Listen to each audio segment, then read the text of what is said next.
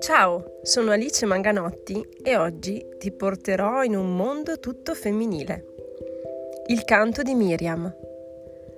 Miriam, una giovane donna indiana di 29 anni, stava osservando il suo riflesso nel lago Abigail quando una libellula azzurra sfiorò lo specchio dell'acqua e si posò sulla sua mano destra. Miriam allora osservò l'insetto con occhi curiosi, ma non osò sfiorarla. Sembrava davvero fragile, ma allo stesso tempo così fiera ed elegante. Lì vicino un gruppetto di donne gioiose si avvicinò per osservare le enormi montagne che si stavano rispecchiando nell'acqua del lago e chiesero tutto ad un tratto Miriam.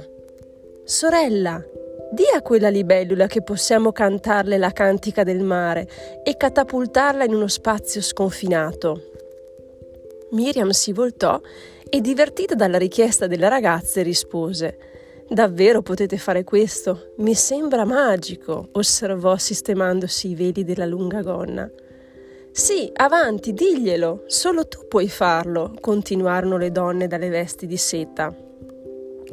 Libellula apparente, iniziò a canticchiare Miriam senza essersi accorta di aver intonato una melodia.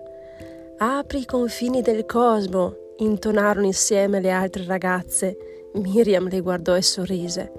La culla della vita si muove, continuarono alzando il tono di voce, e le stelle si sposteranno con te. La libellula si fece cullare dal dolce canto e sotto gli occhi delle donne si dissolse nell'etere.